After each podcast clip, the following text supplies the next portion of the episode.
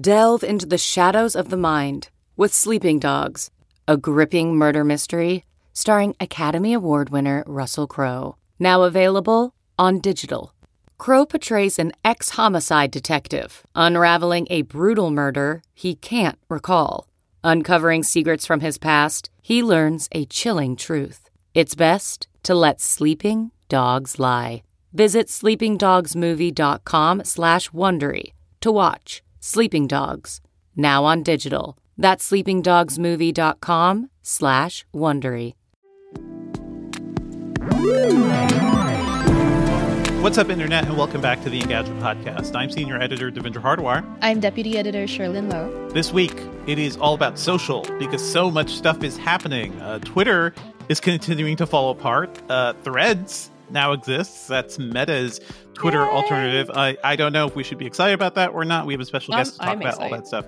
Yeah, yes. it's another social platform. So I, I immediately saw Cherlynn joining and following and trying to get her cloud up Oh my god. Anyway, well, it's already up. As always, if you're enjoying the show, please be sure to subscribe to us on the on iTunes or your podcatcher of choice. Leave us a review on iTunes. Uh, typically, we have been doing Thursday morning live streams. Uh, we're not doing that right now. We're taking a bit of a summer break as we try to reassess how we're doing live streams. So, thank you to those of you who joined us. Uh, we hope to restart that soon. And uh, yeah, tell your friends if they're not actually listening to the downloaded version, uh, have them subscribe, folks. You can also drop us an email at podcast@engadget.com. Uh, if you have any questions, uh, send us your questions. I want to make a Ask Engadget a more regular segment on the show. So yeah, let's get the question bank piled up, please.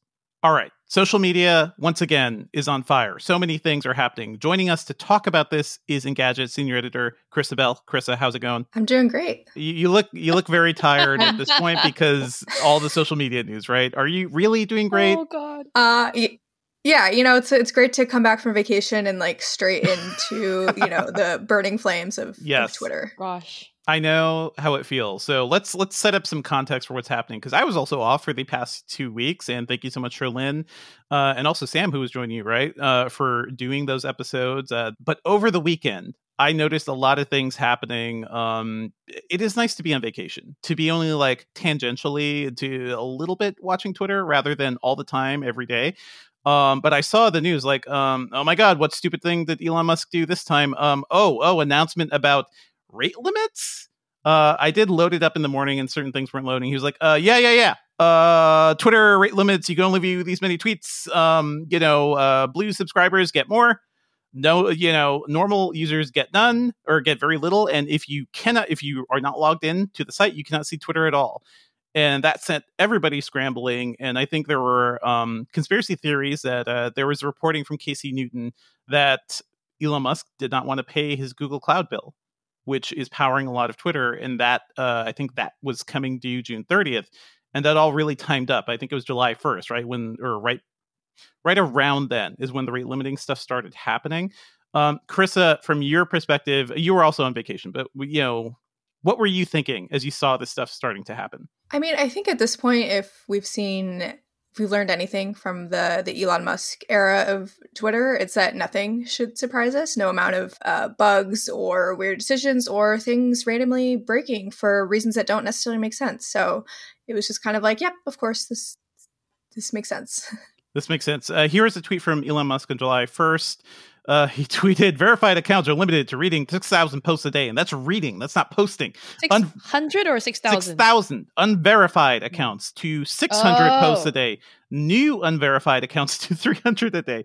Um, the service, which is based, uh, makes money from ads, and ads are driven by people viewing posts, is now or at least was rate limited over the weekend. I feel like some of that has calmed down, right, Karissa? It seems like things have changed a little bit. Yeah, it seems to be sort of back to to normal for most people. Um, I think probably some people are still kind of hitting these, um, but you know, I certainly haven't been, gotten the same error that I was getting. Uh, yeah, yeah. So all this led to did you see this Cherlynn? did you see the like mass exodus of people uh my blue sky has never been hotter of people just like hopping I, over and following me over the weekend. We're like, oh, something's happening. There's a mass I got a creation happening right now. bunch of followers on Blue Sky, that's for sure. Uh, but I will say the rate limit thing, it's like you said, the business model is on ads, but I also felt like Elon wanted to make more money off of people subscribing to Verified, and like he thought this was That's the way what to get eight dollars a people to do it. month. Eight dollars a month. Right. That's not. Eight also month to read this like garbage fire book that's unedited and full of trash ideas, right? Mhm, like it's mhm. it's what that's I think the only that's the only reasoning I can see from all of those moves, right? You make verified people get the full like or the most access, and then new unverified accounts only get a, a little bit, and then closing down the public site altogether makes me feel like you want Yeah. people to pay. I think you want people to enter this walled garden. I think he was uh, much like actually buying Twitter, Cherlynn. I think he was actually forced into it instead of doing some 4D chess, right? Because if you don't play your cloud bill, um, turns out you really have to severely limit your servers. Otherwise, you're going to have to pay a lot of overage fees. Um, Twitter also said they couldn't tell anybody about rate limiting in advance because bad actors would have taken advantage of it, which to me feels like an outright lie. I don't know how it feels to you, Karissa. Yeah, I mean, Elon has uh, been on this thing lately about, you know, trying to prevent the open AIs and other uh, large language models from kind of like scraping Twitter's data. So I believe that was his initial um, reasoning for this, saying we need to pre- prevent scrapers who are, you know, just going hog wild on all our data and not paying us for it. Um, and he kind of has a, a little bit of a personal beef uh, particularly with with OpenAI due to his Uh huh. his involvement uh, with that company. real um, quick, like he helped like co-found OpenAI, right? And he was basically kicked out when he was trying to take control. That was the story. Yeah, he tried to um, take control of it. It didn't work. Sam Altman uh, ended up being CEO of it instead. So he sort of stepped back from it. And then now that they're getting all the attention as like kind of the hottest thing in AI right now, which, you know, he of course wants to be Tesla and, you know, perhaps one day Twitter, um, you know, makes him very uh, unhappy. There, there's so many things happening right now. So, okay, Twitter on fire, people escaping. I'm seeing people going to Blue Sky. I'm seeing people going to Mastodon.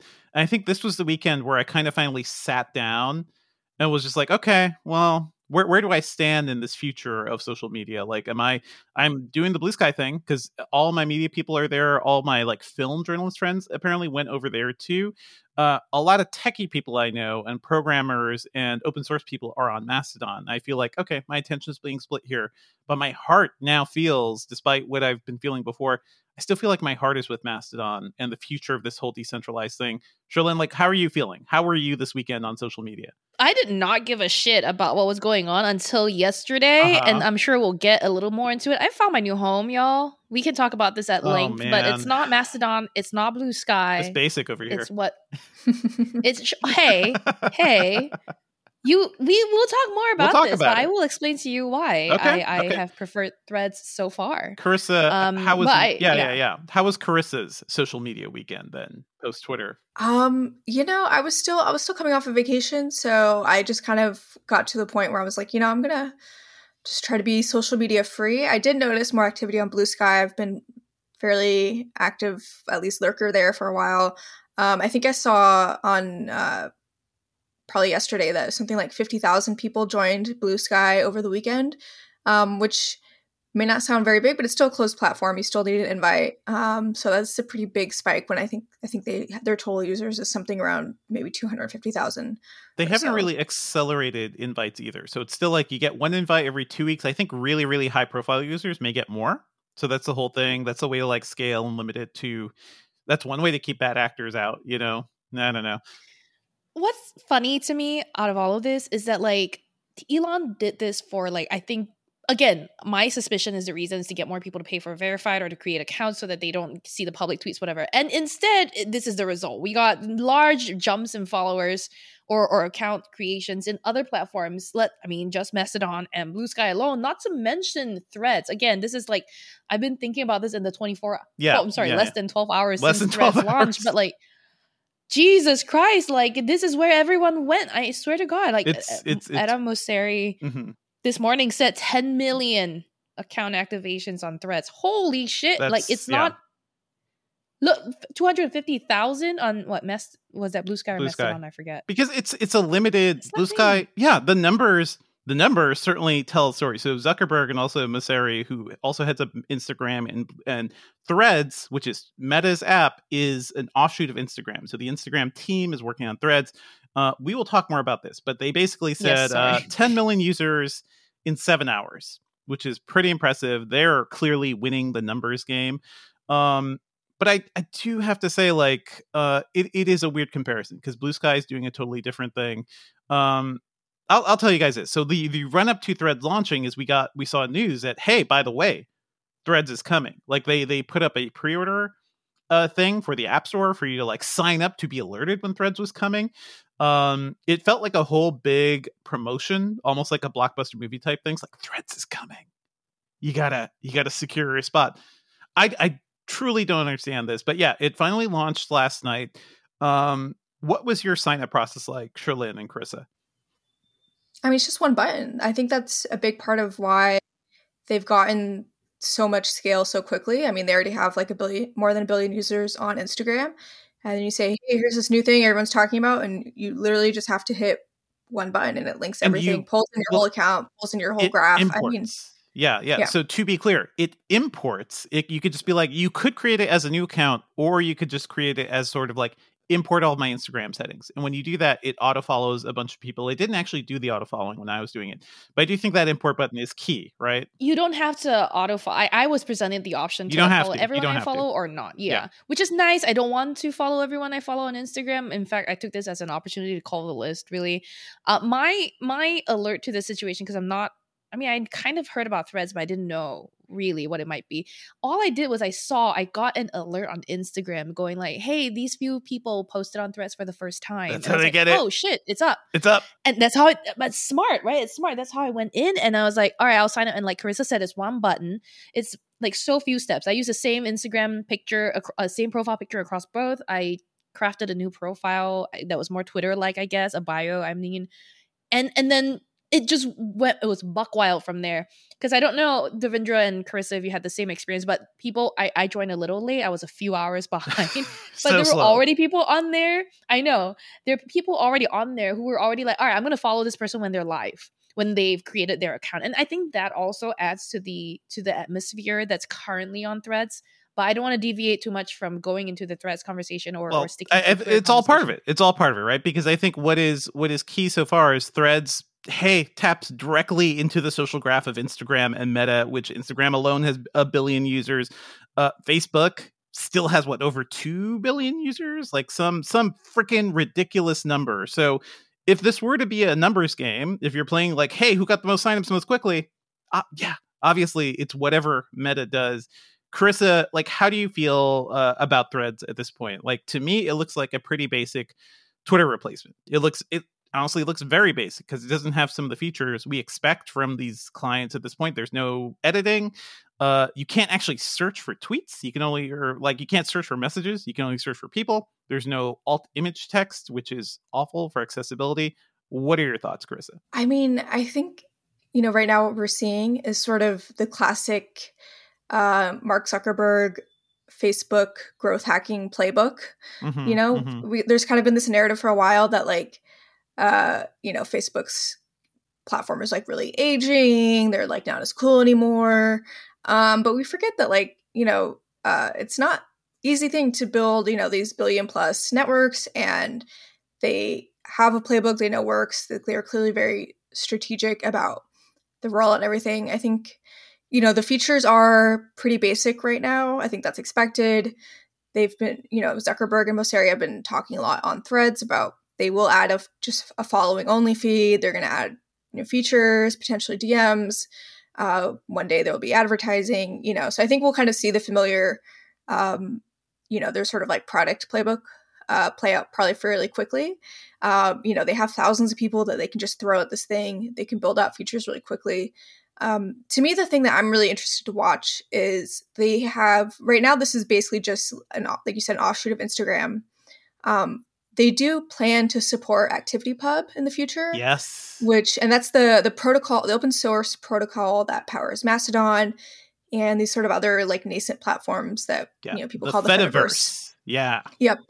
So I'm really interested to see how long that takes and how that actually works in practice because I think that's sort of the feature that like most people on there right now aren't thinking about or talking about. Um, but if we do have a, a, scenario where all of a sudden you can uh, and follow Mastodon, um, you know, maybe these other platforms uh, via your Threads account, interact with their content. You can create like other instances. I think that's going to get really interesting because this is sort of like, I think if you read between the lines of a lot of what Mark Zuckerberg has talked about over the years in terms of like interoperability and um, you know things like that, I think he's sort of started to embrace the idea of like less centralized platforms and um, you know the company was pretty explicit about that in their you know their their announcement posts about this so i think it's going to be really interesting to see if they actually kind of follow through on their promises because I think it's going to be a lot more complicated than just building like a you know something that's within Instagram's walled garden.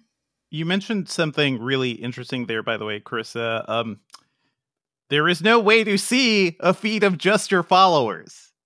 Yep. Doesn't exist. Look, it's an algorithm only feed. Mm-hmm. Man, Look, yeah. There is there is there is a very long list of things that need to come, right? Uh-huh. Editing edit button, right? And and free free edit button, not not for sure, paid sure, users sure. or whatever. Um right now the people who have blue check marks on Instagram get them on threads too, which doesn't really make sense to me, but whatever. Yeah. Um, and, and then, it's hard to get oh, a blue check course, on Instagram too. Like that was always well, you yeah. there's a version that you pay now. Exactly. You only pay exactly. for it now. It's meta verified. Exactly. Um, is the same thing. Yeah, it's the same thing as Twitter now. It doesn't m- matter at all. Uh, then the other one is a feed of people you follow, um, which is that right now it's just algorithmic, and actually it makes a lot of sense. I saw analysis on on Threads itself uh, that the big difference between Mastodon, Blue Sky, and Threads is that like Threads uh, for Mastodon and Blue Sky, it often feels like very empty and barren wasteland when you look at your timeline because you if you follow very few people especially blue sky at the start it just feels boring. Whereas now i'm like oh crap there are these like a billion well not a billion maybe like 10 million funny a lot, people. a lot of people. A lot of funny hot takes a lot of well the brands are there okay never mind. Then there's there's the fact that like yes a lot of uh, accessibility features haven't been built in. There are some but there's not all and they still need to work on that. Um and searching through hashtags, searching for people, uh, like you said, Devindra. And I can't remember there was like a couple features I really was have been waiting to see. There's a long list. There, there there's like, a long list. I I agree. We mentioned some of that. I'm just saying the basic feature of people you follow to just show me a list of people I, am following. The, you cannot see there that Right. I think I think yeah. you need to. Well, you mean a list of tweets from people you follow, yes, right? Because yes, you, the, can, the you thing, can't see your followers list. The thing, yeah, yeah. no, yeah, the actual list of tweets, the the the thing right. that many Twitter people like, yeah. Mm-hmm. Right. There should be both the algorithmic feed and the people you're following feed. Right now is just the for you, I guess. It feels very TikTok to me. Yeah. It really feels like the TikTok algorithm, but tweets. You have the choice uh, on TikTok only. too. You can swipe over to the to the feeds you're right. just following too. It's the same thing. Right. So it, it's, just somewhere on their list. It's the Instagram idea, right? Your Instagram yeah. feed is a pure algorithm feed, right? And it, it's just that applied to text. Uh, to me, that's not super attractive. I think for new users, like you're saying, Cherlynn, sure, yes, stuff is happening. The the feed is going down. Uh, you know, threads go burr, and I'm like, yeah, I'm faving things, I'm liking things, and I, I think like I don't know. I feel like I, I had a bit of a philosophical uh, sit down this weekend where I'm like, okay, what do I want the future of web communication to be? I, pr- I don't want it to be meta, even though like meta has taken over. I don't want it to be like the future of whatever Twitter was. I don't want that forum to be meta because what is what is Facebook right now? What is Instagram for a lot of people? It's a place where the relatives you don't want to talk to are there, right? Like it it is not That's it, it's a That's whole Facebook. Different... I don't see that as Instagram. I think. Oh, I, I, still see that on Instagram.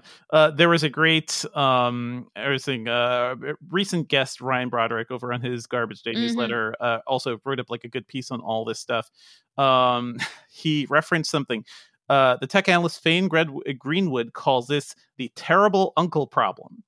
In a recent skeet, Greenwood said, Meta ensuring threads integrates with Facebook and Instagram means your weird older relatives will easily be able to find you there. And A lot of people don't want that. True. Very true. Like my my Twitter personality is different from my Facebook stuff because my family will never go to Twitter. Now it's all going to be smushed into one thing, right? One of the earlier uh, retweets or reposts, mm-hmm. or I don't know what the word is, rethread uh, that I, I did uh-huh. was of this person who said, "Sorry for all my Instagram friends who now are who are experiencing my Twitter personality for the first time." Yeah, it's pretty funny. I mean, it's true what you're saying, but I think Facebook has already embedded itself. Meta, Meta has already embedded yeah. itself into our lives, it right? Does, With yeah. WhatsApp, don't forget, and yes, Instagram. It's all it's all the, I, but that's part of the appeal, unfortunately. It is because it I want it's my Instagram friends to yeah. know me on Threads as well, right? And so it's like it, it is that convenience, and I think that that's where Meta has this advantage. And obviously, I mean, I think Karissa, you know best. Like what I think, just on the pure numbers game alone, Meta and Threads has the biggest staying power here. I mean, I think that's true initially. I think a lot is going to depend on how quickly they're able to, you know, add these new features. You know, if this kind of just becomes a novelty, if like, you know, in a month or two, you go onto threads and like, you know, all your meme accounts and influencers and people aren't posting as much, you know, could peter out. We've certainly like seen that happen before. You know, it's also still worth watching, you know, Blue Sky and some of these other um platforms like you know they they have a lot of influential users there too like i don't think we should necessarily like declare like Meta the yeah the Twitter alternative winner just yet. Every, everyone um, is saying like yeah, Threads wins because of the numbers, and I I feel like that really flattens like what this discourse actually is because it's really it's not about the numbers. Numbers is one aspect, but it's the community, it's the conversation. You know, like a big part of Twitter was it it was a social graph that everybody could really access. Like you could tweet at a celebrity or somebody well known, and sometimes they would dialogue back to you. And that was like a forum that we never really had before on the internet. To me, it was always always the sort of like most. It was like the most egalitarian version of communicating on the internet. Yeah, that's happening on Threads for me, and not Mastodon or Blue Sky. Sure, sure. It, I mean, it is. That's yeah. But I think that you know it also depends on what you use these platforms are. Like when you think of like the classic Twitter experience that made, you know, kind of put Twitter on the map, it's sort of breaking news, being able to follow real time events in the world because it's, you know, everyone from pundits and politicians and world leaders and journalists and like just kind of everyone mashed together and you can kind of really had this sense that like if you want to know like what's going on in the world anywhere like you go on twitter and it's happening on twitter and i just i have a hard time seeing meta kind of have that same kind of vision. Even if they do have a following feed, they improve search and algorithms. Like they just don't care about the news that way. They don't, you know, like they're being very hostile to news organizations right now, threatening to take news off their platform. So I think in terms of like a social space where everyone kind of just can yell at each other in real time, have conversations, you know, banter or memes, whatever, like I think it will probably be very good at that. Um, but I suspect we'll still need somewhere else if you kind of want that kind of classic Twitter, what's going on in the world. I mean, can you imagine like emergency services being on threads and being like, hey, uh, hmm. you know, or the MTA like giving you subway alert? Like you just. It, it doesn't work because that'll oh, yeah. feed, and you you can't. There's no guarantee that emergency post actually gets to the people it needs well, to. Yeah. One, I mean, so one that, that reminds me of the thing that I thought uh, Threads was missing that I haven't gotten to on my list of things I want Threads to have a web client. I need yeah, no the desktop client. interface. They're still not here. That's very important. I think that, very that right now you can yeah. view yeah you can view Threads on uh the web, but you can't use it to post anything just yet. I I I feel like it's a feature that's coming, but yeah, I think um has it has that come to Instagram yet? Yeah, can we can, you, post on. You can you can upload the from the web. yeah. yeah because every yeah. time every time I click a web Instagram link, it's just like failure. It's just like log in. I don't I don't want to log in. I just yeah, want to see the post. Log in. And then I yeah, yeah, I know. It's pretty annoying, and I agree with like Karissa, which is that like as a social platform, definitely, and you already can tell that it is like like what you said, uh, Karissa, out of the Meta playbook, which is that the notifications are like on steroids. It's insane. I had to kill the notifications. yeah, yeah. God, you have to, and then the way they try to suck you in, it's very it's addiction based as opposed to like a more you know open source of information uh, intention. It's, yeah, the, so, the goal is growth hacking, like you said, Karissa, and Zuck is very good at that. He's bought companies to do that basically, so that you don't get to a billion users without like you know putting your growth metrics on steroids somehow. So they are very good at that. Um, building an actual community building a thing that's useful um, that that's organic like you can't force that and i guess we have to sit back and wait and see.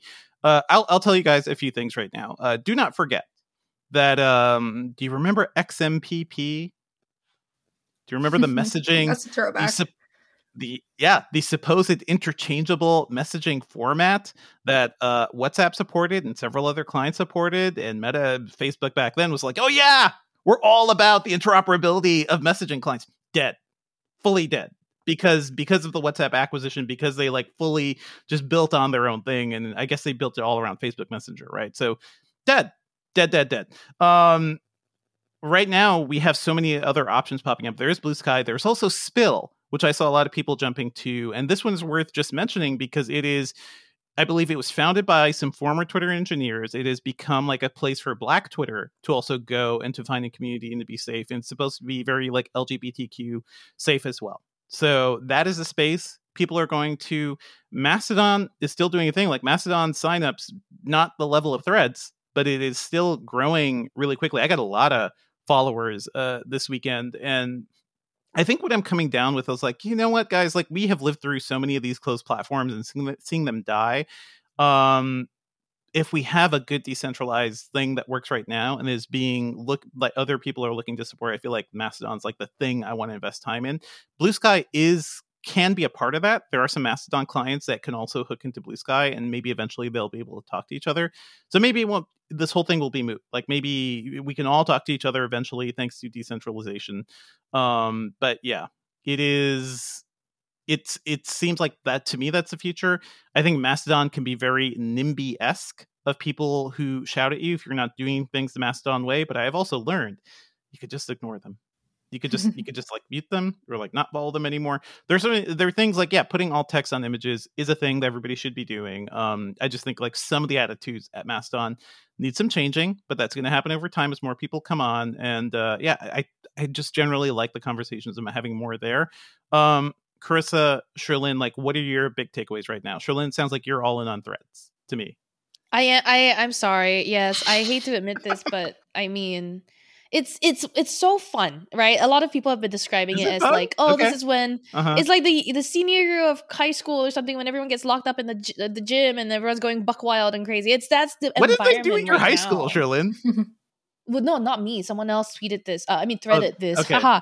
I'm discovering new features. I'm like, oh god, you can like hit the return key twice and quickly start a new thread post, you know. And it's just like there's a lot of little hidden things that we're figuring out. I know it doesn't, it's not the most useful feature, but Uh-huh. it is like a new land, and people, it still feels like you can stake your claim on things. I don't like that your name is tied to your Twitter. I'm sorry, your Instagram handle, but you know, it's again like a new space. It's nascent, like Karissa said. It, who knows what's to come? Who knows what's going to change for better or worse? Maybe I'll hate it in a week.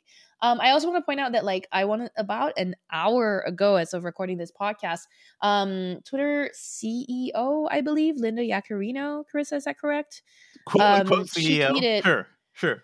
She tweeted that um, on Twitter, everyone's voice matters. She basically took a stab at Threat, saying that like uh, Twitter can be imitated but never duplicated. Um, Says the woman who said nothing as Twitter was falling know. apart.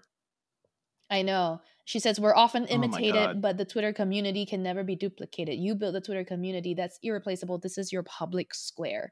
Uh, she tweeted this like 10:45 a.m. today. It's okay, cool. I mean, it's we're clearly on the cusp of something that's happening uh, at top speed. Who's to see? Who's to say how Elon reacts? We'll see. I don't know. Uh, I'm more interested in like what Karissa said that Fediverse thing. That's very intriguing. Very curious to see how that goes. Yeah, main takeaway, Karissa. And there's a couple other things we'll mention before we close. Yeah, I mean, I think you're both right. Threads right now is the shiny new thing. You know, we shouldn't forget um, Meta has a long history of uh, rolling out things too quickly without fully thinking through exactly how they work.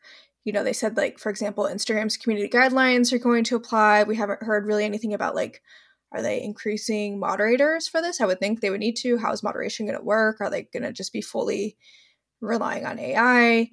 Um, I think if we've learned anything, is that you know it's not going to be too long before we'll see people try to you know game this, take advantage, break the rules, do bad things. I think that's just going to happen when you have millions of people in one place. Um, and to go back to your point, Dev, I think uh, it is really interesting right now to you know you're talking a lot about Mastodon. Um, CEO of Mastodon wrote a blog post last night, basically saying that he was really excited about Threads that they're going to support ActivityPub. He thinks it's good for kind of the ecosystem, and this is something I've been thinking about for a while because it does kind of feel like we're at this moment where there's a bit of a paradigm shift potentially in terms of like social platforms moving to these decentralized protocols, kind of changing how they think about you know just having one big service and some of that was brought on by musk but you know mastodon it was you know predates that by quite a bit. And so i think it's going to be interesting to watch because you know now that we're seeing you know it's a pretty big deal that if we see facebook and mark zuckerberg kind of committing to supporting these protocols as well um, and so that could really vastly change sort of the way we think about these platforms and our social graph and our following so um, so yeah, I think it's just something we have to watch, see how it happens. But you know, this, this could be mm-hmm. a big deal. It's a big deal. I mean, this is a pretty momentous week for social media, so that's that's why I wanted to kind of just like hit this moment. Uh, a couple of things worth mentioning. Um, a lot of people were posting about the privacy issues around Threads right now. Uh, you can even see this on the App Store. Uh, Threads on the store is like is tracking a lot of things: ad data, personal data, personal information, tons of things. Uh, the Mastodon CEO, I love their flex. Like we track nothing nothing we are totally like they they are they they don't need to because they're not building this algorithm and they're not building this whole ad system around it so that is worth noting somebody also pointed out that uh, if you sign up for threads and you decide to close your account you cannot close yeah. your account without killing your instagram account yep. which to me just seems like oh that is a that problematic. is problematic that is just like, well, yeah, I guess you're stuck, everybody. I mean, you can still you can still stop using your account, uh, but you cannot delete it without deleting your Instagram account. So, to, yeah, seems like a problem. You know, mm-hmm. very hotel. I California. find it funny.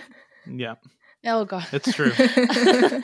oh gosh, I Zach's favorite leave. song. I'm sure. I'm sure. oh no. Um, I, I I didn't know if I remember seeing this, but I never got that prompt that iOS does when you install a new app to be like ask app not to track it's your true. data. It's true. Maybe it's taking over your Insta whatever you chose for Instagram. Mm. Yeah, that's weird. That's true. But you can always actually change that setting to in, in your yeah, settings. So I'm gonna so you can always do that. Um let me just see here. Ben, you put in something. Uh, people are thinking of Mastodon sort of the Linux of social media, sort of. It, it is the thing that requires the most work um you do have to like go find people but they have trending feeds like they have they there are easy ways to find people um it just could be better it's not gonna like give you a ton of good content immediately so you have to do that work yourself but i do think it's worth it so i, I think the techier folks among us may want to spend a little time on mastodon and i'm also i need to figure out that client there's one good mastodon client that can do blue sky at the same time so i'm going to take a look at that uh, ben also suggested let's try to find a term for posts on threads? Are they just threads? Because I, that I again is tits stealing. was a very popular one. what? Come again? no, no, I'm gonna say that again. oh yeah, I say that again. Even even threads, the name is is a thing on Twitter. It is a feature of Twitter that is now the name of this thing yes, from Meta. Right. So it's also a good pun. Everyone's been like, "Oh, threat count." Like, I mean, when when Mosseri went up, I was like, "Oh, he's boasting about his 10 million threat count." Yeah, he was in bed too, which is like kind of weird. I don't know what we call them. Can they all be th- sewing puns or something? I don't know. Oh, I don't know where we go with this. Needles. Needles, yeah, pokes, uh, yarns. They do I, have I, pokes. I saw Dieter Bohn's. They do have pokes. Yarn. Facebook does Ooh, have pokes. pokes. I think you was know? it Yarns Ouch. an app like years ago? Ooh. Yeah, there was like a Yarns probably like in 2014 or something. well, send us people listening send us your ideas for what we should call posts on threads uh podcast at engadget.com or hit me up on threads which is what i'm looking at on my phone right now as we record this. I'm uh, so not paying attention. Yeah i'm so that's it's a problem. Threads threads literally had to do nothing but exist. And Cherlynn was just like I, i'm addicted. I'm there no, it was it's it's all about the followers. I'm all about the it's, it's not even people I know. It's like I, they're not Instagram, on my Instagram. Instagram. No, no, no, they're not. They're just rent because it's anyway. It's the TL anyway. It's uh yeah yeah. It's uh whatever makes you feel the best about your social media timelines. Anyway, Karissa, thank you so much for joining us. Uh, follow along with Karissa's reporting on Engadget. I'm sure you'll be writing about all this stuff. Where can we where can we find you now on the internet, Karissa? Uh, you can still find me on Twitter. You can find me on Blue Sky. You can find me on Threads. All of them. I am Karissa. What, what is your is your username? Karissa Bell? Karissa B? Uh, Karissa B. Karissa B. Okay. Yeah.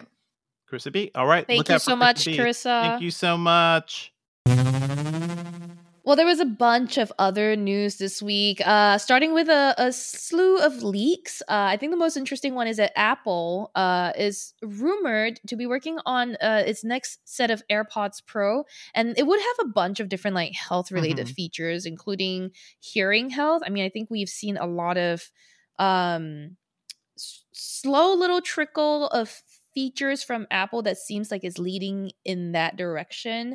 Uh, there are already like audiogram profiles on AirPods that can, uh, you know, customize sound to fit your specific hearing profile. Um, but according to Bloomberg's Mark Gurman, who is pretty on the nose usually with uh, his uh, leaks about Apple, especially. Um, new health features are on the way for the AirPods Pro. Apparently, not you. you one of the earliest uh, that would come out, according to Gurman, uh, is sort of allowing your AirPods to conduct a hearing test for you. Again, very similar to that customizing the hearing, spatial audio, that sort of thing, but now it's using it to give you a score on your hearing. Um, and then it can then uh, allow you to potentially use AirPods as hearing aids. Um, there were, you know, FDA uh, regulations that recently made it easier for Americans to buy over the counter hearing aids. And we're seeing a lot more um, hearing aid makers create devices that fit in your ear better as opposed to the big, bulky hearing aids of the past. We've got them more like true wireless earbuds now. And So the, the seems like- Pro, they already have features, right, to basically amplify some outside sound for some people. exactly. Yeah, yeah. Yeah, accessibility related features that would make surrounding sound louder. It would detect. Uh, it would also help you re- reduce exposure to loud noise. So this again is in line with everything we've heard or have seen with AirPods development so far. Another thing that's quite interesting in this set of um in this report from Gurman is a potential built-in temperature sensor the AirPods Pro could come with.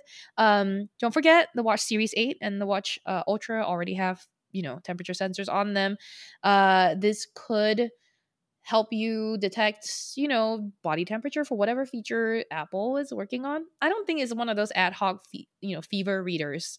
It's more like, oh, you could be ovulating, similar to the way the Apple Watch does it.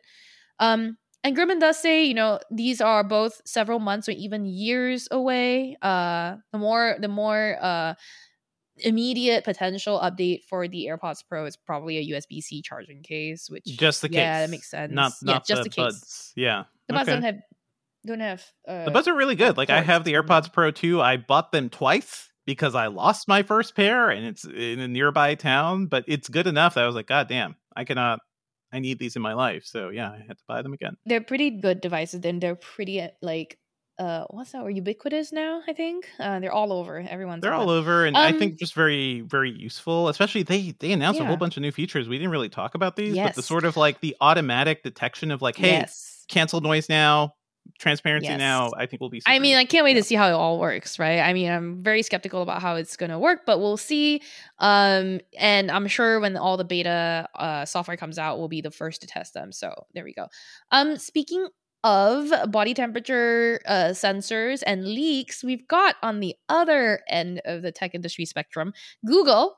Uh, the Pixel 8 Pro, which is the next Pixel flagship, uh, according to someone affiliated with Google that has been talking their lips off on Reddit, um, yeah. They took photos they- with this thing apparently. No, that's smart they have idea. they got their Yeah. hands on a Pixel 8 Pro, and apparently, yeah, they used the new the, the camera on the Pixel 8 Pro prototype they have their hands on and took some photos, posted the samples onto Reddit.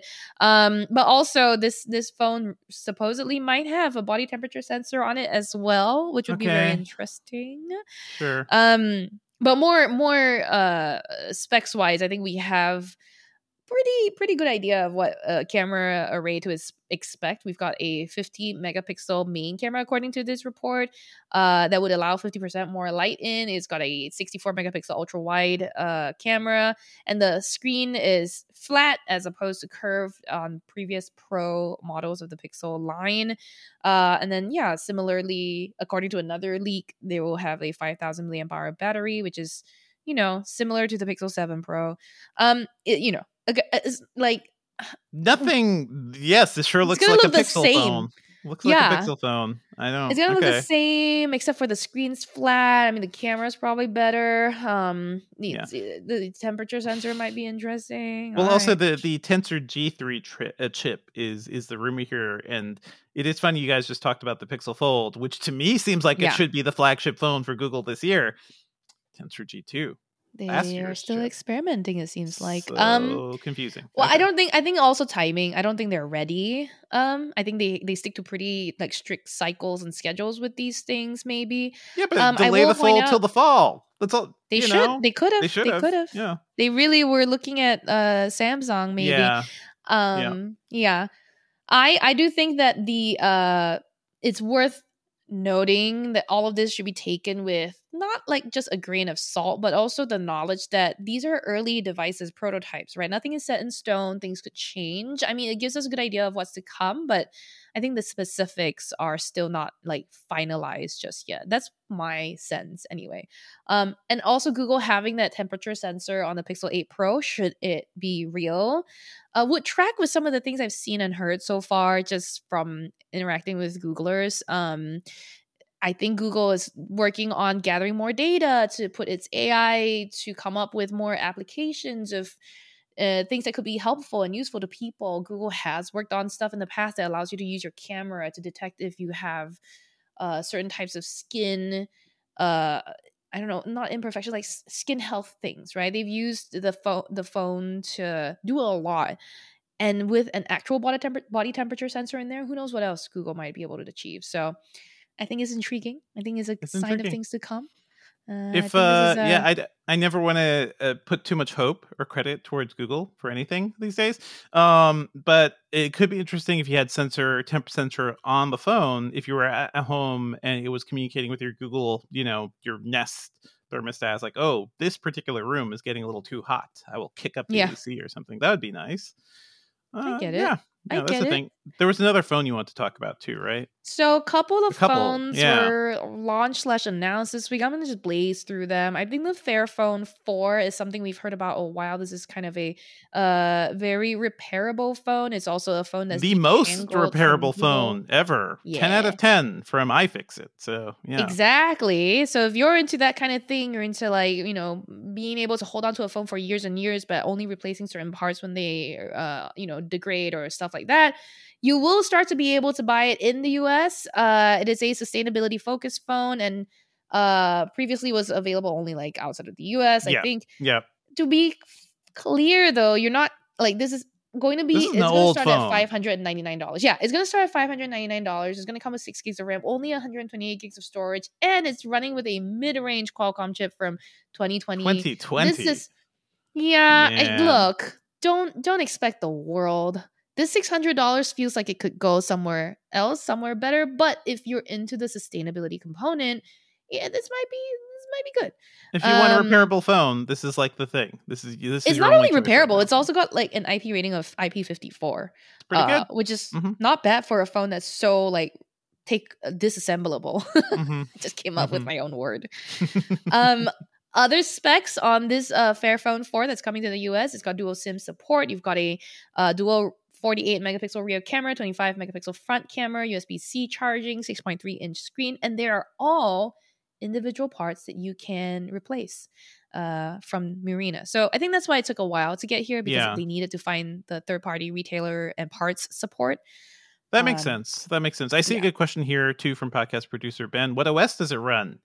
It is. Yeah, it's an Android phone. Android. Yeah. Yeah, but de-googled. Um, D. Well, yeah, it's running. What What do you call this? Slash e slash or just e? I there... I would I would just say, eh. eh. That's uh, me describing every Google consumer product. So let's Dang. let's reserve not, that. I name. mean, I don't. The Fairphone is not a Google consumer product, but there you go. It, it uh, so just to be clear, the E operating system is like yeah, it's de Google. Doesn't have Google stock apps. It also has like a lot more privacy protection too.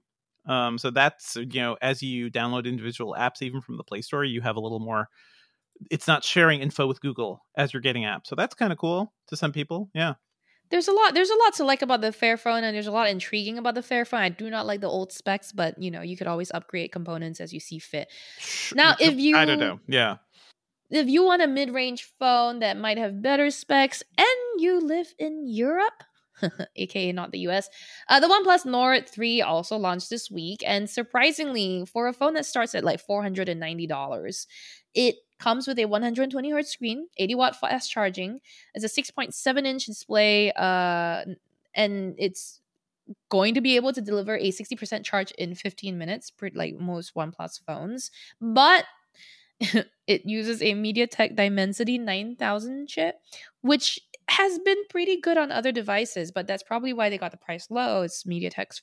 It's, it's know, MediaTek, baby. Also, like I would never trust something called Dimensity. I don't know what you're really going for to... there, but if your brand is Dimensity, like, no, thank you. Yeah, exactly. Yeah. Uh, if you're willing to splash uh 597 or about 600 dollars, same as the Fairphone 4's price, you'll get 16 gigs of RAM, 256 gigs of storage. Although note the camera array is not as good. Um, yeah, I mean, look, different phones launched this week. Uh, worth pay- paying attention to if you're in the market, but I think you might want to wait until October if you're in the market for a new phone, which is when we expect all of the different companies like Google, Apple, and Samsung to be launching new phones. In fact, actually, Samsung uh, slated to have its foldables event like July 26th. Uh-huh. I've been saying this date over and over because I keep imagining things in my head. I, I heard numbers and I am they're not necessarily the the actual final dates. So anyway, uh, Samsung also announced this week that Galaxy Unpacked will be taking place July 26th in mm, South Korea. I almost said North Korea. All right. Um, another piece of news this week actually happened today, and it's very disheartening. Um, G/O Media, the owner of sites like Gizmodo and IO9 and Jezebel, um, has apparently started using AI to generate articles for their websites. Um, after a lot of controversy over, you know, their editor in chief Jim Span, uh, their owner Jim Spanfeller, editor in chief, and just lots of really bad practices. This seems like yet another shitty move.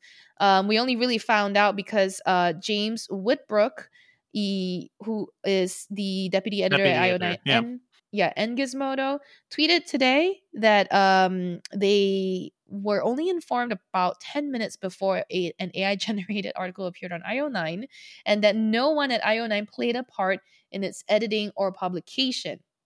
Uh, James Whitbrook also goes on to share a statement uh, that that they've sent to G/O Media alongside a lengthy list of corrections, uh, what Brooks said. Uh, you can feel free to read that uh, statement on James's Twitter.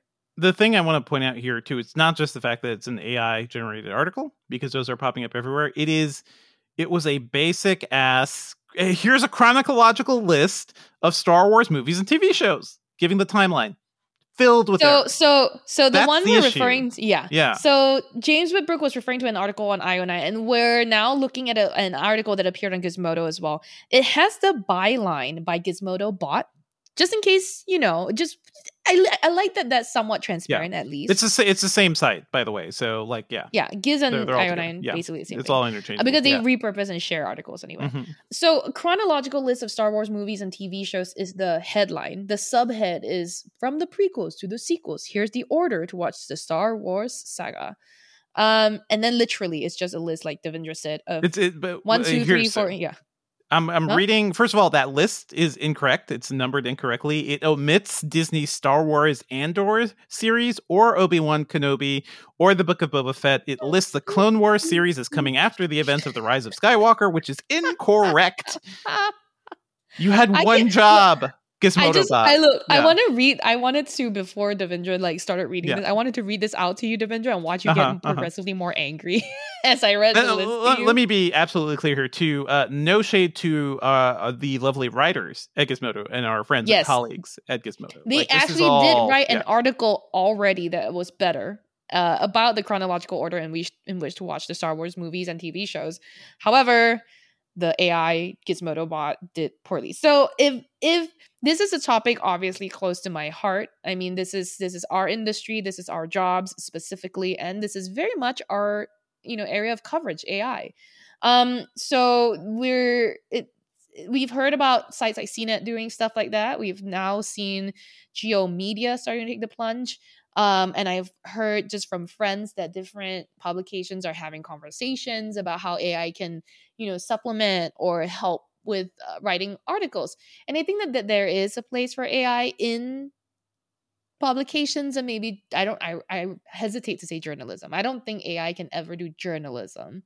But in creating lists of things, but now we're seeing it's pretty shitty so far. So um, I'm mostly just curious what people think, right? So if you have thoughts on AI generated articles on legitimate websites, you send your thoughts to us, podcast at engadget.com. We're still human beings here. We will we're, reply. We're still humans for now. Uh, I, I, don't know. I don't know about Cherlynn sometimes. Sometimes it, it is Cherlynn bot. Uh, when you put solitaire in front of Cherlynn, oh, don't even get me started. One thing I want to point out about, uh, you know, this AI article and the stuff we've seen from CNET is that they are typically filled with very very simple errors you know so if a single person had looked at it um and i'm not saying editorial should be doing this because maybe you should be keeping the ai generated content separate completely from editorial but at least right. have somebody somebody in charge of the ai you know if you just right, think right, you're going to get the ai to spit out stuff that you can use and then it's editorial that has to pay for it it's the human I was, I was, it. yeah Right. I was going to make this point when I when you know before you said the thing about like someone editorial doesn't have to do this. It does kind of defeat the purpose of having automated or auto generated content, right? It does still require work, but I think we still need human oversight. Anyway, go on. We kind of do. The the AI can't do everything. So anyway, we uh and uh, we we have covered articles too here at Engadget like several years ago too. This was like 2016 era. Oh, we did. Yeah, we should Aaron have Souppouris and other people like we experimented with having AI write stuff as an experiment, as a sort of declaration, like, hey, to can, to cover can, it. Yeah, yeah. Can these models actually create good articles? And it did some decent stuff, and it made some spec tables, but you know. Uh, we are not sneaking any AI in yet. Um, but you know what? If you see anything, let me know because it should it shouldn't be popping up in Engadget. And I'm hoping other edit you know other sites take a look at what's happening at with these issues before like just throwing AI out there. Uh, I'm not saying they should never use AI, but we need oversight. We need it also should be more thoughtful. Yeah. Yeah. Yeah. Yeah. Indeed. Speaking of um, oversight. Speaking of Speaking oversight. of oversight and and being more thoughtful, we've got a slew of um, regulation related news this week. Mm-hmm. Uh, starting with the EU uh, having the Digital general... Markets Act. Yeah. Yeah. Exactly. Do you so, want to tell us all about it, Dev? I just want to quickly point out, like, so we covered this. Mariella Moon wrote a story. Uh, so the the Digital Market Acts Markets Act is the thing that basically defines um, very big companies have to be very careful about how um, you know that that they can't highlight their own services. They have to like be open and interoperable with other things. Um, so we have the story here. Seven seven companies, mostly American tech giants, uh, are now classified as gatekeepers under the EU's DMA. Uh, that's Alphabet, Amazon, Apple, TikTok owner ByteDance, Meta, Microsoft, and Samsung have declared they met those thresholds. And the thresholds are uh, and having an annual turnover of at least 7.5 billion euros in Europe um, in the last three financial years, or those with a fair market value of at least 75 billion euros. So that's a lot of a lot of folks. They must also have served more than 45 million monthly active end users and more than 10,000 yearly active business users in the EU over the last three years. So yeah, clearly I'm... they're aiming at you know big big companies. Yeah, this is interesting. I, I haven't looked at the DMA much, but you know we talk a lot about like the the sort of market power of tech titans and what could be done to to stop them or just rein them in a little. And this is really interesting. I'm not an economist. I don't know like what the long term impacts of this will be, but this is certainly a way for like we have issues with Amazon right now taking over um, certain types of businesses and not being very uh, competitive uh, with or not being very competitor friendly. I think this is a good way to stop that. Do you have any thoughts on that, Cherlynn? I'm just surprised at Samsung's inclusion there. How are they serving that many end users a month through devices alone? Do they Samsung through their services? I know Samsung is huge. I think they sell a lot of hardware. Um, I just don't, you know, usually include Samsung in these things because Samsung doesn't have multiple different, you know, types of businesses in the sense that like it does hardware. Does it have a lot of software? I I've never really thought of them as that way. You Yeah. know, I mean, any software they've had has been baked into their hardware. So I've always it's all that. it's all kind of tied together, right? So if you're using the hardware, you have the software. Um, can, like can you who's think of- Samsung excluding from from who's how is Samsung being anti-competitive is what I'm thinking. But maybe It depends. Like I think, sort of like maybe Samsung can't over highlight Bixby or something Yeah. in on its phones when Yeah. like yeah something like that. Uh, when Android Assistant is out there, um, there's another company that may meet gatekeeper status by the end of the year. Can you guess who that is, Cherlynn? That can be this big. Netflix. No. Booking.com. So what? Yeah. What? yeah, Booking dot yeah. Booking. Dot, Oh yeah. my god. I love it. I love it. Um, yeah, I don't. I, I, I may have used Booking recently to like scope out prices for something, but I don't. I I like I said, I'm all baked in in the Google ecosystem, so I Mhm. book everything through Google.com, and then I go directly to the websites. But like Booking.com, damn, Yep. all right. Also in the you, good for EU, we had a Mhm. story. Uh, Facebook will need permission to show personalized ads in the EU. This hit on July fourth. By the way, we didn't fully mention this, but uh, yeah, Yeah. Threads is not not even launching in the EU because of the data can't- collection practices and the things. I think specifically around this too. Um, Oh, you know, th- Yeah. I wonder if that explains why none of my like friends in Germany have been on it, but all the UK friends are on it. that does that does explain why Ah, yeah, interesting. that ex- interesting. that's totally it. I mean, listen, th- this is the sort of thing where I'm like, I don't. Again, I don't know if I can, uh, if I can really trust Threads because things like this, if entire like portions of the uh the Earth cannot get access to it. Um. Anyway, in other other news, the FTC plans to slap f- companies with hefty fines for using fake reviews. This is a very good thing. I don't Yep, know how many times I go the to US. This is here in the US. I don't know how many times I go to a company's website or like go to Yep. their Amazon or something and like I see like uh, five stars. Everybody sounds like they're very good and they Don't really like any it. of it. And you can't believe any of it because it's all trash. So It's all paid. Yeah. Yeah. the FTC plans to slap businesses that buy, sell, and manipulate online reviews up to fifty thousand dollars. That's not just per review; it's also for every time a consumer sees it. So if the FTC finds that one fake review has been viewed just Wow. twenty times, that business could be owed could owe the government a million dollars. Oh my So, gosh. I don't- That's a I don't- hefty fine. I don't know how fine. they're gonna Yeah, enforce we, or how will they it out. How will they How will actually they track know? this stuff? Yeah. That's the question Alright. because they're not I actually lo- investing more. I love these American monitoring. FTC things because they really think this through. They really, you know, really That's really the question. comprehensive and, and Always sound question. Uh, anyway, we have a couple other things I want to mention. Some entertainment related things. Uh, Amazon CEO Yes. Andy Jassy apparently is now asking questions about ballooning original content costs. Um, it's amazing. Amazon spent seven billion dollars on original shows, content licensing, and sports streaming rights just last year alone. That's up from five billion dollars the year before. Amazon spends a lot of money on these shows. Uh, the Lord of the Yeah. Rings series, um, Oh I believe gosh, season yeah. one cost around to five hundred million dollars. They've also basically carved out a billion dollars for the, the like for the first two seasons. So season two will likely cost the same amount. That show was it was successful, but I don't think like people aren't really talking about it. I thought it was pretty fine. I didn't Yeah. actually finish it. Most people didn't finish it, it seems. Uh, and Samsung's uh, not Samsung. Amazon's investing a ton of money in original shows and we I, th- I forget if we talked about this at all but like they they were doing things like bringing in people for tv deals uh people including uh like donald glover uh phoebe waller bridge uh jordan peele um and they would sign them for overall deals which means they give them money in exchange for bringing their tv ideas to amazon. Doesn't have to actually amount to anything it's just like we are tapping you as a lead creative uh, to bring us your ideas first. Donald Glover brought over Swarm, which I think was a lot of that was a wild show. And Cherlynn, I think you should watch it. Okay. It's it's slightly horror, slightly like also Ooh. pop music, like fandom adjacent too. Like it's it's pretty wild. Um, but it's also not something that people like. It had a decent uh you know splash it made a decent splash when it came out but it's not something people are constantly talking about um they're just spending a lot of money out here that show uh citadel the first season cost 250 million dollars Jesus Christ. and I don't know if you've Wow. seen Citadel, Cherlynn. Like that's the one, like one of one of the Game of Thrones boys and uh, Priyanka Chopra, and they're spies or something. Every word people say in that show feels like it was written by AI. To be honest, Oh like it's not a show that feels like it was actually. Yeah, there are human writers tied to it. Yes, yes, yes. But it is so conventional. It's so like um cookie cutter that Mm-hmm. it, could, it could have literally been written by a computer and probably would have been better if it did. So anyway, Amazon's finally like, you know, trying to figure out where all that money is going. It's not like they're going to stop spending that money. Uh, it is just They're just figuring it out.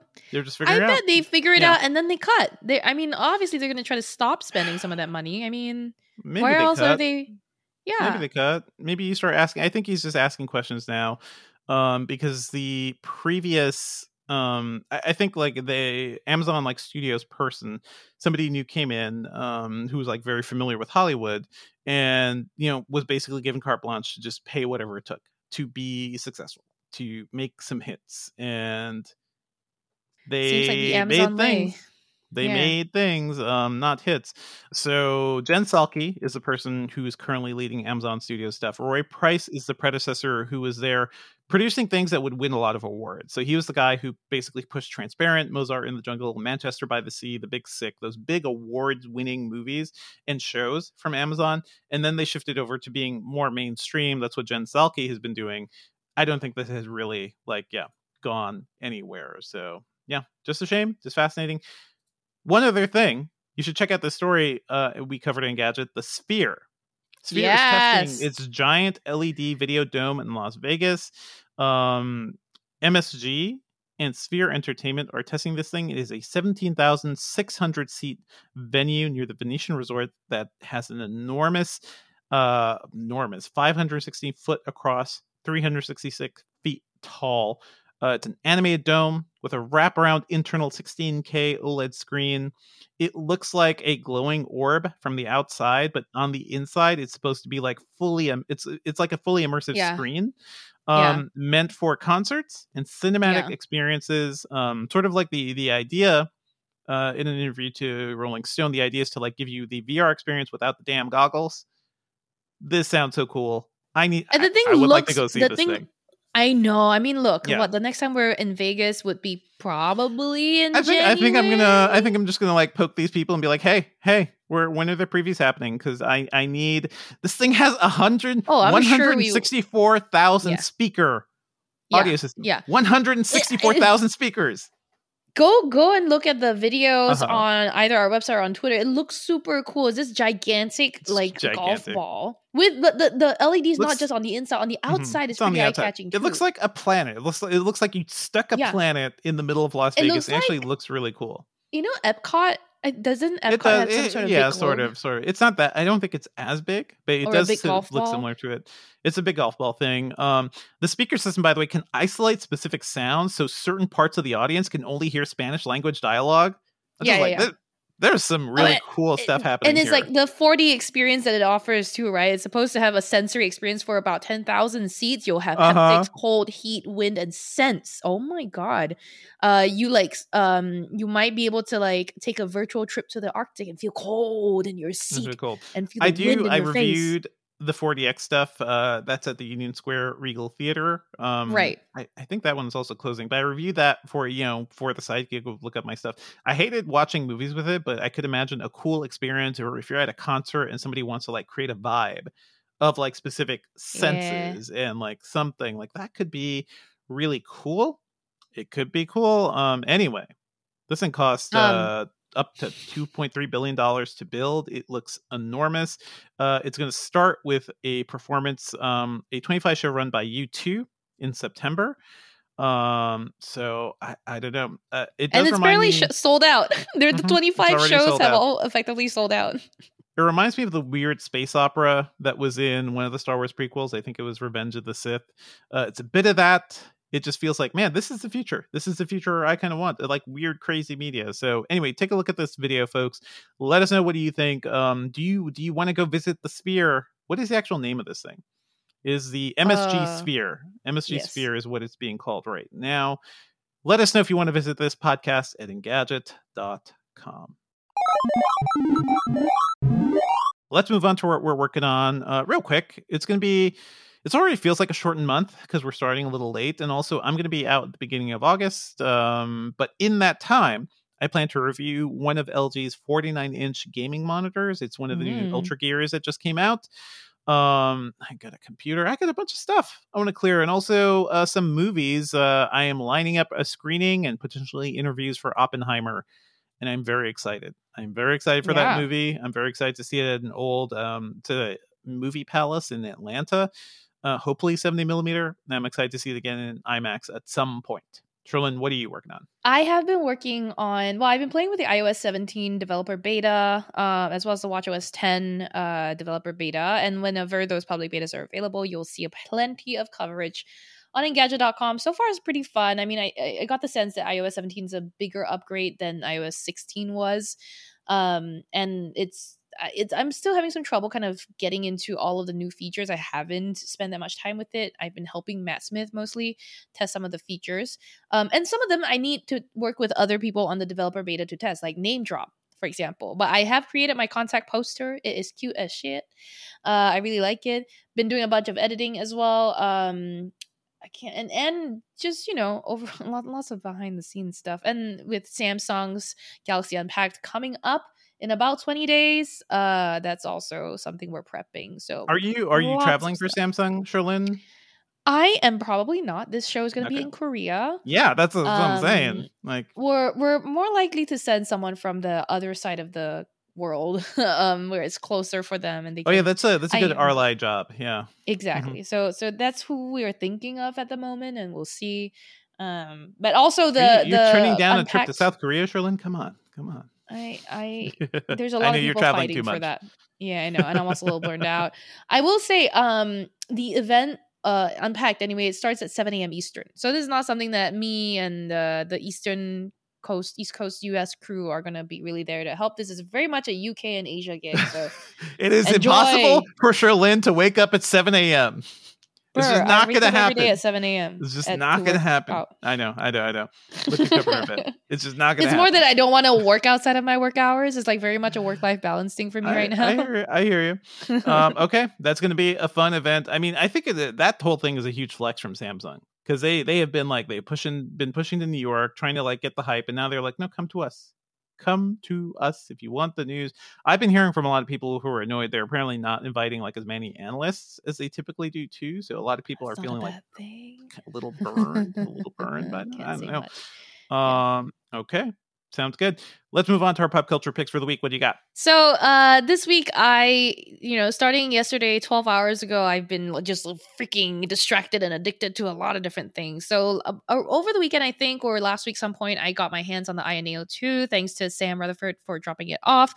Uh, I only recently, so Steam uh, is having a summer sale um, from now to I think uh, mid July or something like that. And so I don't have my own recommendations, but I did ask Jess uh, for some Dave the Diver. That okay, that uh, uh, uh, recommendations that Jess made for me include Donut County, Sayonara Wild Hearts, Gorogoa, Storyteller, Stray, and the entire Annapurna Interactive Bundle, Ace Attorney, Cult of the Lamb, Hatsune Miku. So a lot of great um, recommendations from Jess there, uh, and obviously for me, it's like definitely distracted by a million things. I also want to point out that because we're not doing the live stream, I'm just a lot more relaxed right now. Uh-huh. Really enjoying this relaxing sit on my couch time. Chill. Listen, um, I love the I, live stream, but yeah, this is just different. That's I love our community so much, but this is just so much easier on me. Uh, the timing, the not having to put on makeup, it's great. No, but okay, on to my actual pick that I wanted to talk about. Um, I don't know if you've seen this or talked about this show. It's a Netflix show called The Midnight Club. I did talk about it? I told you to watch it. Yeah. Yeah. Did you? I don't remember. I Maybe I was I did. off because it's the next Mike Flanagan. So exactly. Yeah. So it was it yeah. was Mike Flanagan, and very well. It's very. I cried so hard. So many episodes. It's a show that deals with teens and kids actually dealing with death. Uh, and they tell each other stories at midnight every night, and it's very typical Mike Flanagan fare where it's very it's creepy in parts. It's, but you know, can I just talk about one scene? There is a very funny scene this ghost, after like standing creepily at the uh-huh. foot of someone's bed for a bit, goes to the door, opens it, like has to back up to open it, and then walks out the door as well. I'm like, are you a ghost or are you human? Like, aren't you just walking through that door? Why are you opening the Open door? Listen, Clumsily stumbling Mhm. backwards and then walking through the doorway. This was an actual ghost. This wasn't even like a turns out to be a human sort of twist. It was a ghost. I was like, what the hell? Anyway, other than that, this is really nicely handled, very well written, uh, and very well shot and acted. It's really good. It was really good. I would say it's not. It's not. I, I don't think it was as scary or like creepy as as Yeah. Flanagan's other stuff. Like I think, yeah, it's not um, creepy. Midnight Mass It- is sort of like was Oh, the Midnight apex so of how good Yeah. that was, and also his haunted house stuff. Like you know, this, this is very yeah. different. I, I do want to point out that um on the Netflix description and in the show itself on the first episode uh, they spell out that this is one of the show this show holds the Guinness World Record for the most jump scares in a single episode of a show. Yeah, And like it's on it's deliberate to like you It's can tell episode, it's jump think, scare yeah. after jump scare. Yeah. It is the first episode. because It's jump it- scare after jump scare after jump scare. it's a show about kids telling stories to each other at night. Basically, uh, Midnight Club is a Christopher Pike series, and I loved Christopher Pike, and I believe he is also working on another Christopher Pike adaptation. So, good stuff. Good stuff from people I love. Anything else you want to mention about this, Cherlynn? No, I just it left me a mess. It was really like you have to be in a good headspace for it. It's kind of depressing in parts, but It's also it. kind of nice. It's about terminally ill kids at a hospice, basically, and they're all like on death's door, and that's like, man, the drama is there, but it's also like very uplifting and very sweet. You know, It Yeah. ends on kind of a cliffhanger, and then they got Mhm. canceled. So there's only season yeah. one, which is really sad. If Netflix, anyone at Netflix, you're listening to this, you're a fan. Hey, consider pitching a re a bring back of this show. It's nice. I think uh I think Flanagan went over to Amazon or something. Um so he he even jumped ship. Uh give it to Amazon. Come on. Well, here. I've got some recommendations for you. Cherlynn, did you ever watch The Bear on Hulu? I can't. It's too stressful for me. Bye. Sorry. It, it's pretty stressful. But listen, you know, as somebody, yeah, we work in uh, sometimes stressful jobs, which puts us in pressure cooker situations where a lot of things need to happen quickly. Um, I relate to the show so hard. Um, Bear, the Bear season two is even better than season one. It's not all. I want to point out, it's not all the pressure cooker. I think season one leaned on that a lot more, and season two is more about okay, how do you thrive? How do you find your purpose in life? How do you devote yourself to something and um while also managing the stress of like a situation like that um the bear is very good. There's also one episode in season two which has way too many guest stars but i think is pretty fantastic in terms of like encapsulating the hell of like a family holiday dinner night. It does it so so well. If you ever if you just want to have like some uh you know casual anxiety Cherlynn, you know just like a casual no like thanks. run through these things the bear I already have legit anxiety. I don't need casual Yeah, yeah. anxiety. I mean, I kn- I know how you feel, but I will say, like, I, especially after doing that New York trip, like, guys, uh, do do not call it a vacation. If you're traveling with kids, it's not a vacation. It is Traveling at all? I'm Traveling sorry. all, Traveling yeah. with family at all is not a vacation. I don't. It's not a vacation, but with kids in particular, it's like it's all exactly. anxiety. So it's like, Mm-hmm. yeah, the show is weirdly a way for me to like work through all the things that are bugging me in real life. Um, so anyway, I relate. It's very good. Also, want to shout out I'm a Virgo on Amazon. This is the Boots Riley show about a very tall man who lives in Oakland. It's very good. It's very surreal. It's Boots Riley, so it's like he is discussing like you know aspects of being black in America and aspects of black life and aspects of urban life too. But also the entire show is like a metaphor. You know, it's all all very clear. He's not a subtle man, but I think he's a very inventive visual stylist. Um, I feel like yeah, he is. Boots Riley is like turning into like Charlie Kaufman in terms of like what he's doing, like a mixture of ch- what Charlie Kaufman, Spike Jonze used to do. Lots of weird stuff. I think you'd really enjoy it, Cherlynn, so it's worth checking out. Also, also, Indiana Jones and the Dial of Destiny. Go check out my review at the Filmcast podcast about it. I really liked it.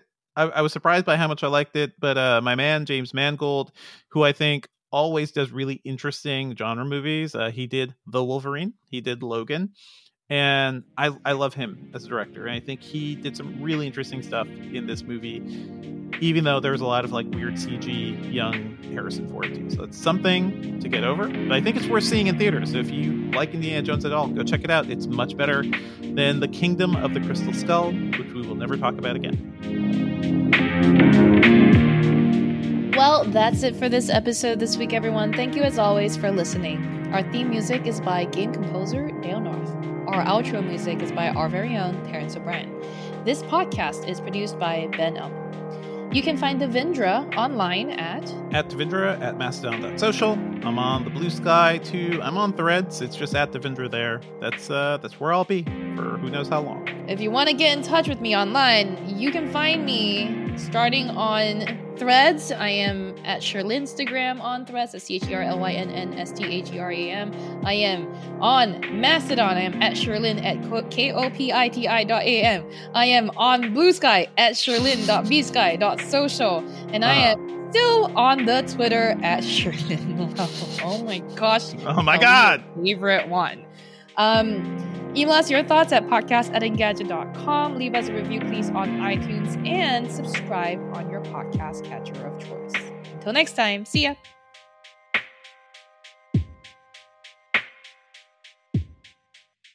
If Ben, you had been local recording the whole time, so you heard us, me speculating that you went to take a big poop.